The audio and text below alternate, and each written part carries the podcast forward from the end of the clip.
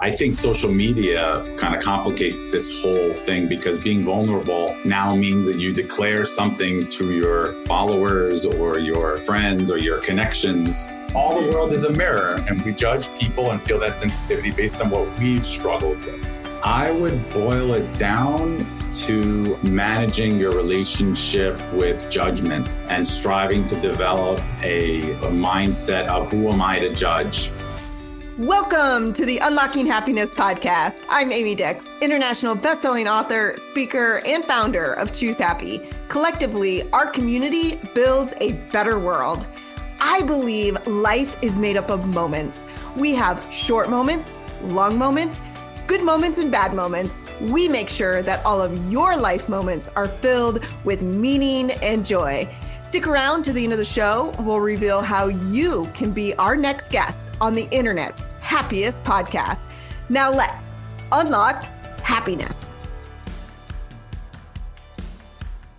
Hello, all you crazy happy people out there. Welcome to Unlocking Happiness. This is Amy Dix with Choose Happy, and I am joined today with Greg Kushnick, who is a psychologist in New York City and prioritizes mental health in this world. And I'm so excited to have this conversation and talk to someone really not who just prioritizes it, but you practice this every single day and you're helping people with this every single day. So, Greg, welcome to the show. Thank you for having me. Thank yeah. You. So, you're based out of New York City and you have your practice there. What made you kind of get into this? Two people in my life have influenced me. Uh, my father is a physical therapist, and he is very hands on in his approach. And I used to go to work with him and see him working with people. And uh, I realized that while I wanted to help people, I wanted a different approach to making people feel better. Mm. So I fell in love with psychology in my uh, high school psychology class. Oh. And I also have uh, an uncle who practiced uh, psychology until he was like 90, did therapy, kind of famous for his time. And I always respected him, and he would come to the family gatherings. And I just kind of wanted to be like him as well. He was always very patient and curious and just a brilliant man. And I just kind of felt like that is something I want to strive toward. Actually, there is one more influence very quickly. Uh, yeah. I, I, worked as a, as a teenager in a camp for kids with disabilities.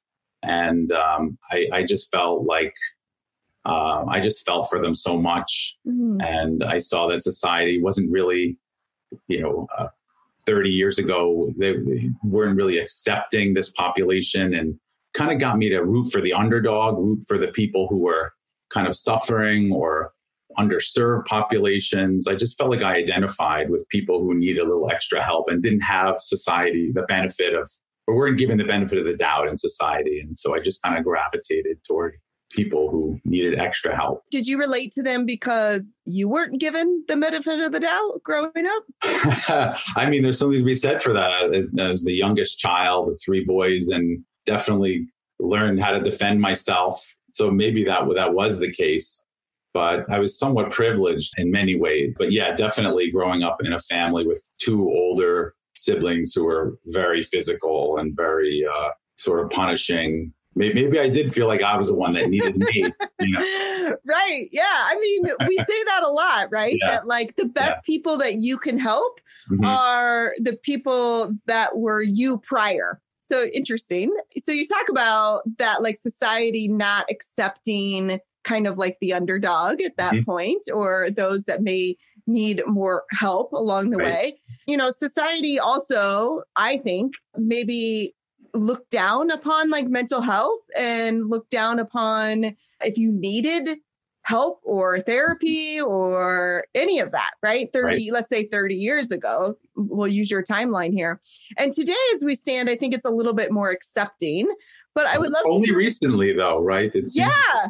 So it's only in the past. On that? I don't know. In the pandemic, it seems like society or American society has turned a corner where people are realizing that they don't have to feel shameful for wanting help.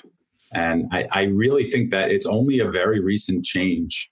And I work with so many patients who say their family doesn't believe in mental health uh, and in psychologists and it's all nonsense and, and they have to really go uphill to actually get the help because they've been raised to think that you just sort of walk it off and, and deal yeah. with it. I think the pandemic has presented a challenge uh, that has allowed for people to finally feel like I don't care what anybody says, I need help and I'm getting that help. I appreciate that perspective. And I don't know if you heard recently, um, as the time of this recording, we are sitting in June of 2021. Mm-hmm. And just recently, Naomi Osaka, who is a well known tennis player, pulled out of the French Open, which is a really big deal.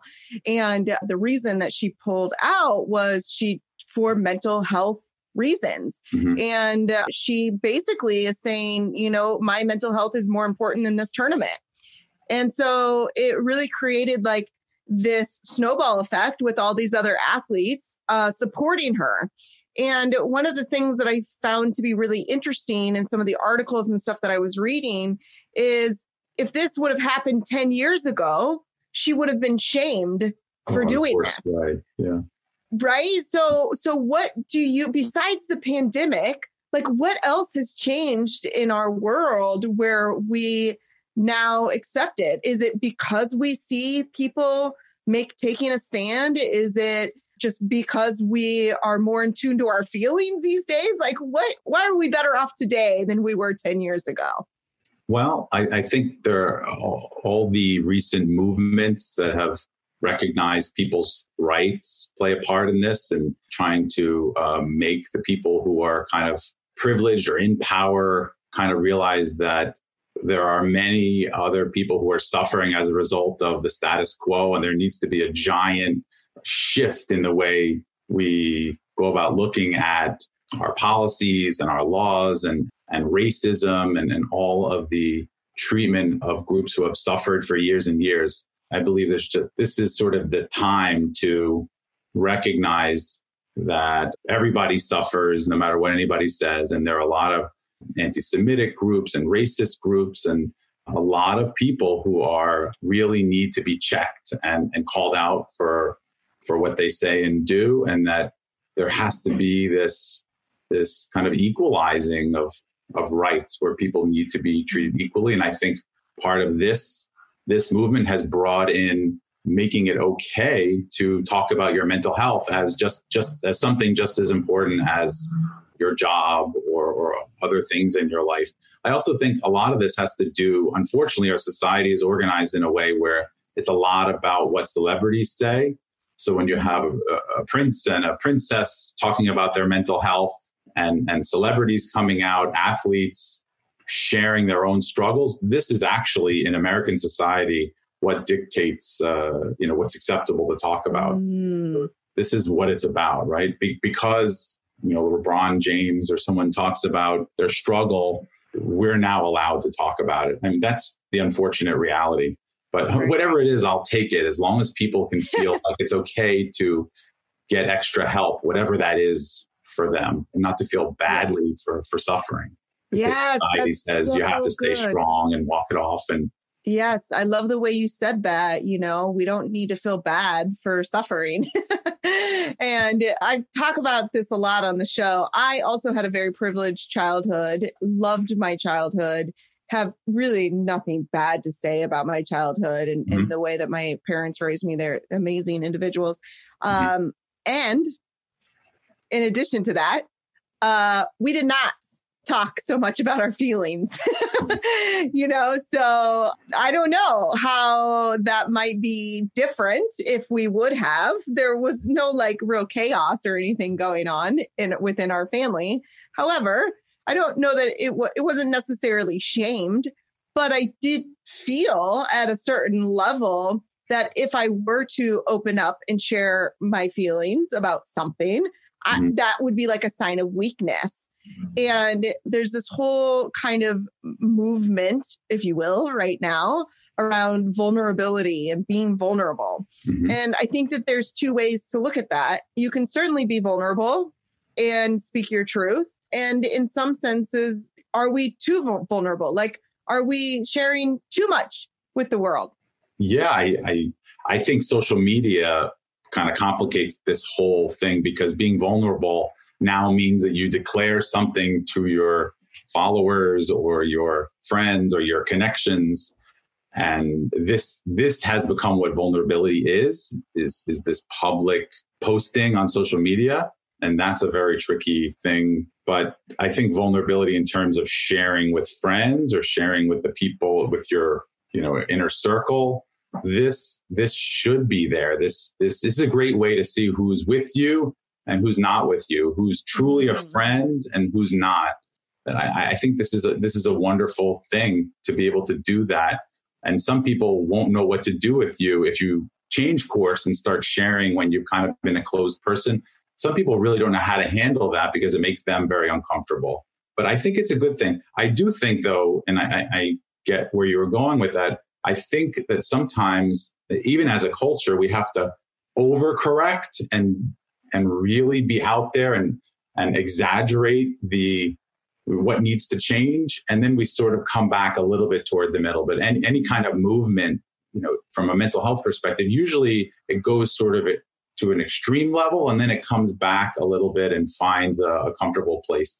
So it may feel now that everybody's talking about everything you know and being vulnerable to the max i think probably will settle in some comfortable area it just feels amplified because it, it just hasn't been this way in the past but I think uh, in terms of vulnerability, it's a wonderful way to be. It's a very healthy way to be. I mean, that doesn't mean you have to be sharing your problem with everyone you pass on the street. It just means that right. you need to be open with, with, the people around you, your your inner circle, your your first circle, your second circle, you know, the people you interact with, and not feel um, ashamed of of your struggles, not try to hide it uh, so much because our society dictates that that's weakness. You know, that's right. It's just a healthier way to be. I think it's more freeing too. Like it feels Absolutely. like a lot Absolutely. lighter, you know? right. So previously I was in a relationship where that was not the case. Like mm-hmm. you shared kind of like how you feel, and I would almost be shamed in like, oh, kind of like you're an idiot. Like I don't think he ever said that, but like you're an idiot. Why would you feel that way? Right. So like so it really like shut me out in sharing anything in that relationship. So what happened was I held so much anger, so much resentment, so much shame, so much all this stuff in Mm. because I felt like if I shared it, I would just be an idiot. I would not be accepted, like all these things. And so I've learned now, past that relationship, that if something's on my mind, no matter how difficult the conversation might be, to share how I feel because it feels so much lighter in the fact that like I don't have to carry that around for so long, right? Like that moment in time, this is how I look at it. Like that moment in time might be kind of difficult, like that conversation for that half hour or 40 minutes or however long that conversation is. That might feel really heavy, but the rest of the time feels so much better.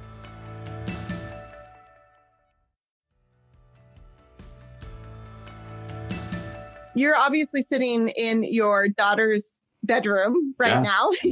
so we've got rainbows and unicorns on the wall right. with a purple wall. I love it. How old is your daughter? She's eight. My patients tell me this is very calming for them. Some people prefer for me to sit in this room. Uh, I really like it. Yeah. It's got a happy vibe to it. You know, I'll take it. Is she your only child? Do you have other? I have another. I have a son who's four.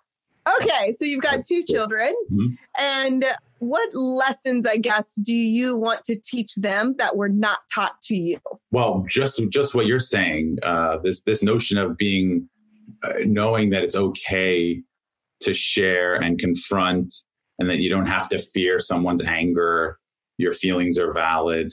We really strive to uh, have our our kids. I mean, my son is still like a little madman. I, I don't know. He's still sort of in his toddlerhood uh, wackiness, you know, uh, tantruming. But my daughter really uh, is very self-expressed, feels extremely comfortable coming to us with problems, and that's something that that I didn't do so readily. There were sort of unspoken rules that we didn't really share especially when it involved the parent. You know, we sort of feared the anger of our father and, and didn't didn't really want to confront him and kind of just had to deal with what we were given.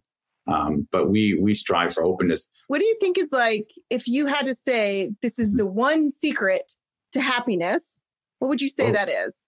Interesting. The one secret to happiness, I would boil it down to managing your relationship with judgment in that uh, with judgment with judgment and how you how you judge other people and striving to develop a, a mindset of who am i to judge and trying to get out of this black and white right wrong good bad world.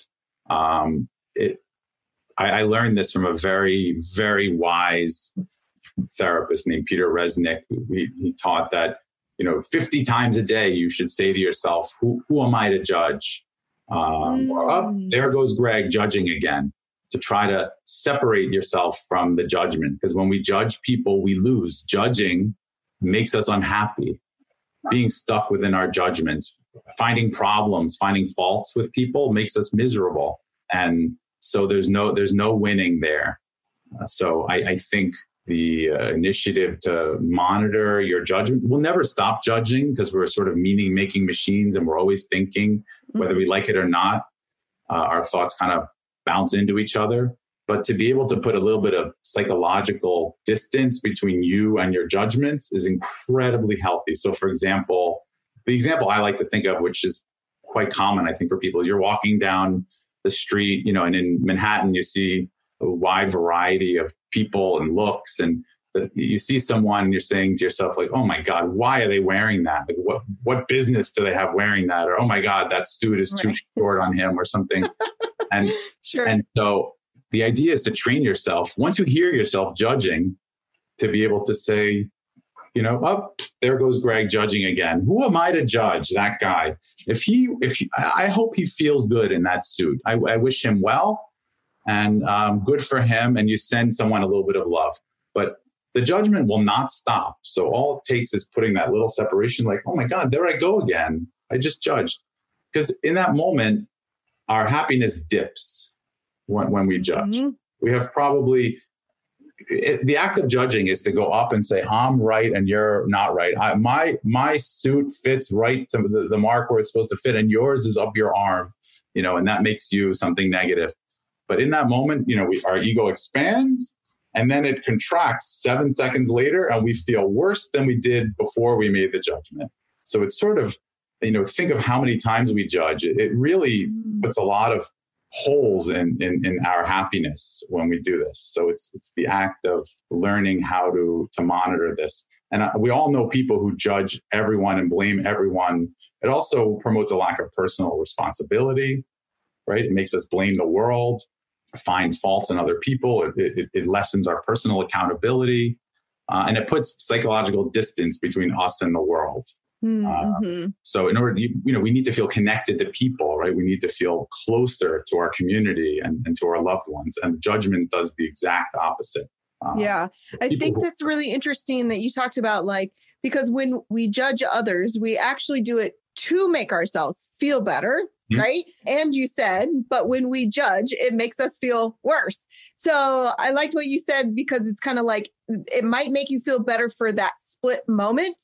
Right. But then after that, you feel mm-hmm. worse about yourself, you know, because I think like your conscience kicks in. We just talked about this topic. Interesting that you brought it up. We just talked about this topic this week in in our the happiest group on Facebook group. We have happy hour every Tuesday. And anyway, one of the things that I was talking about was how to reframe judgments. And mm-hmm. the reality is, is that we see the world through judgments. Like we are constantly judging. So what I absolutely love, and now I want to go back to that group and and tell them exactly what you just said. And when this gets released, we're going to link in that group because I love what you said when you said, well, who am I to judge? Even when you gave your example, it just like felt like, yeah, who the hell am I to judge? Mm-hmm. Right? Like mm-hmm. we are no better than the next person. So I love that little extra thing that that you added into that. Like, who That's am right. I to judge? The challenge is that some of the most charismatic people are also the most judgmental, mm. usually in, in, politics, celebrities, uh, uh, these big, uh, larger than life personalities. They get attention based on judgment. They say something controversial, right? That's what the news, the media writes about. That's what I guess sells ads. So our, our society celebrates this judgment. And so mm-hmm. it's modeled for us whether it's a president or a, singer or whatever it might be. You know, the judgment is something that we see, and the younger generations easily replicate that without any interference. So we naturally celebrate judgmental people. It makes us, it gets our attention when we hear about about people who do that or something very controversial that, has been said. So we're kind of up yeah. against that, that notion. And also social media amplifies it as well, right? you post something controversial and then you have your echo chamber of people who are all agreeing agreeing agreeing agreeing and then it becomes so big that you you believe it even more than you did before you posted it. And then you get people who disagree and then it's a disaster. But yeah. anyway uh, it's it, there's a lot of momentum against us in in managing our judgments. So it really takes a ton of work. It really really does.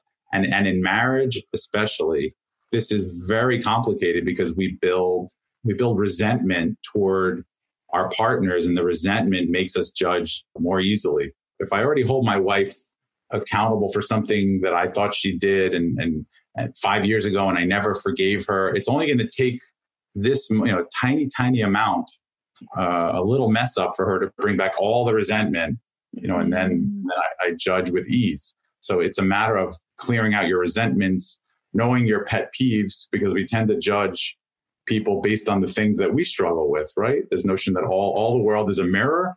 So that, you know, we judge people based on what we've had experience with. Otherwise, it wouldn't matter to us, right? I, I wouldn't judge that guy's suit if I didn't feel uncomfortable in my suit when I first started out in my first interviews as a young man. It wouldn't matter to me, right? I would look right. at something else, right? Right. It's like you yes. don't look at people losing their hair until you're losing their, hair. this notion. So, you know, all the world is a mirror. And, you know, we judge people and feel that sensitivity based on what we've struggled with. And mm. people need to look inward and think about what their pet peeves are so they can kind of put up the red flag and know that they've been triggered. It's a very powerful way to uh, control your judgments, to know what your own sensitivities are rather than taking it out on the world. Yeah you talk about clearing resentment. Mm-hmm. And I think that that can be very difficult for people. What advice do you have for people if they find themselves kind of in this scenario where they still hold on to resentments um, from the past?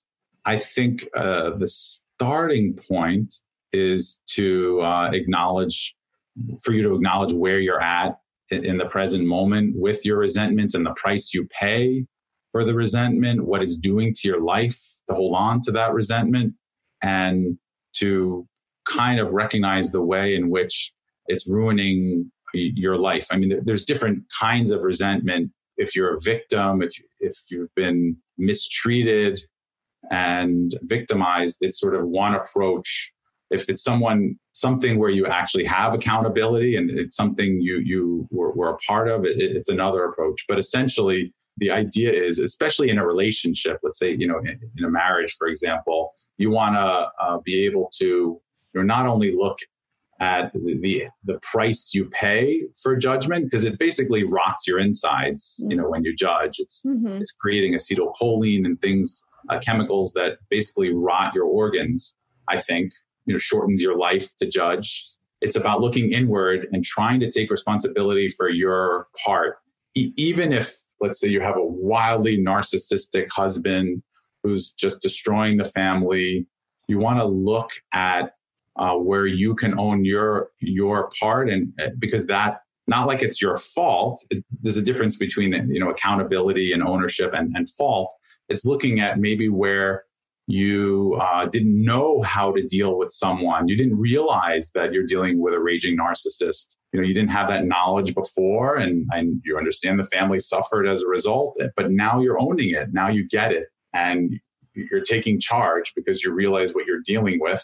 So it's it's really trying to look inward and see and, and also in communication when you're talking to someone who you resent, it's always good to disarm them by sharing you know what you see and what what you can own almost like modeling personal responsibility. That works with certain people. Once you get into the the, the narcissist this becomes very tricky and it's not very effective but with people who are sort of um, uh, have room for change and are really motivated to make a better relationship um, it's very good to model personal accountability and speak from your own experience as a way to kind of challenge your partner to, to do the same or whoever it is, you know, who you're holding the resentment toward.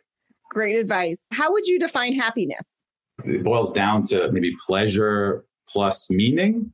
I, there's all kinds of theories around what happiness is, but I, I actually, um, I think a more productive way to say this is that I often don't really think that much about happiness anymore. When I first started out as a psychologist, I was so focused on happiness and how to help people be happy. I actually think it doesn't really exist, that we're better off striving for contentment, and that contentment is a more applicable concept because I mean, I, I know people who can be happy, people who have happy moments, but I feel like a lot of the happiness movement has put a lot of pressure on people and even indirectly shame people into thinking like, you know, you're not living your life right. You know you're not doing this and this and that. And you should be it's a lot of shoulds right? You should be doing this and i i, believe that almost creates uh, an opposing force that keeps people stuck where they're at so i like to think of it as uh, maybe like an on-off cycle something that people enter and then exit and the notion of happiness again I, I like to downgrade it a little bit to contentment that we're striving for feeling good. And, you know, sometimes we feel great, but I'm not really sure who wakes up every day and feels great. And it seems to me like sometimes happiness can really put the notion of happiness is a very American concept, you know, that we should strive to be happy. And I, have yet to meet a happy person in my life. You know, I, I just don't think it's a, it's something that truly exists. What do you think? Because you, you know you talk about this just as much as I do with you know on the podcast. How do you, how do you look yeah well i think that's interesting when you said uh i have yet to meet somebody who's happy uh because it, it, like initially i wanted to say well here i am. Oh, please that's exciting. Talk to me. i'm your first person. Please uh, oh my god. So initially like that's where in my mind where i went with it. Now there is a thing and you might know about this too as a psychologist but there is a thing in positive psychology called uh, creating the habit of good enough right? Mm-hmm. So, where we have all these habits during the day, and kind mm-hmm. of like what you're saying, like when we continue to strive mm-hmm. for something that might not be attainable, at some point we have to say, like, this is good enough, and I'm okay right. with that, right? Yep. And so that might be a little bit of, of, of what you're saying. Um, but do I think happiness is achievable?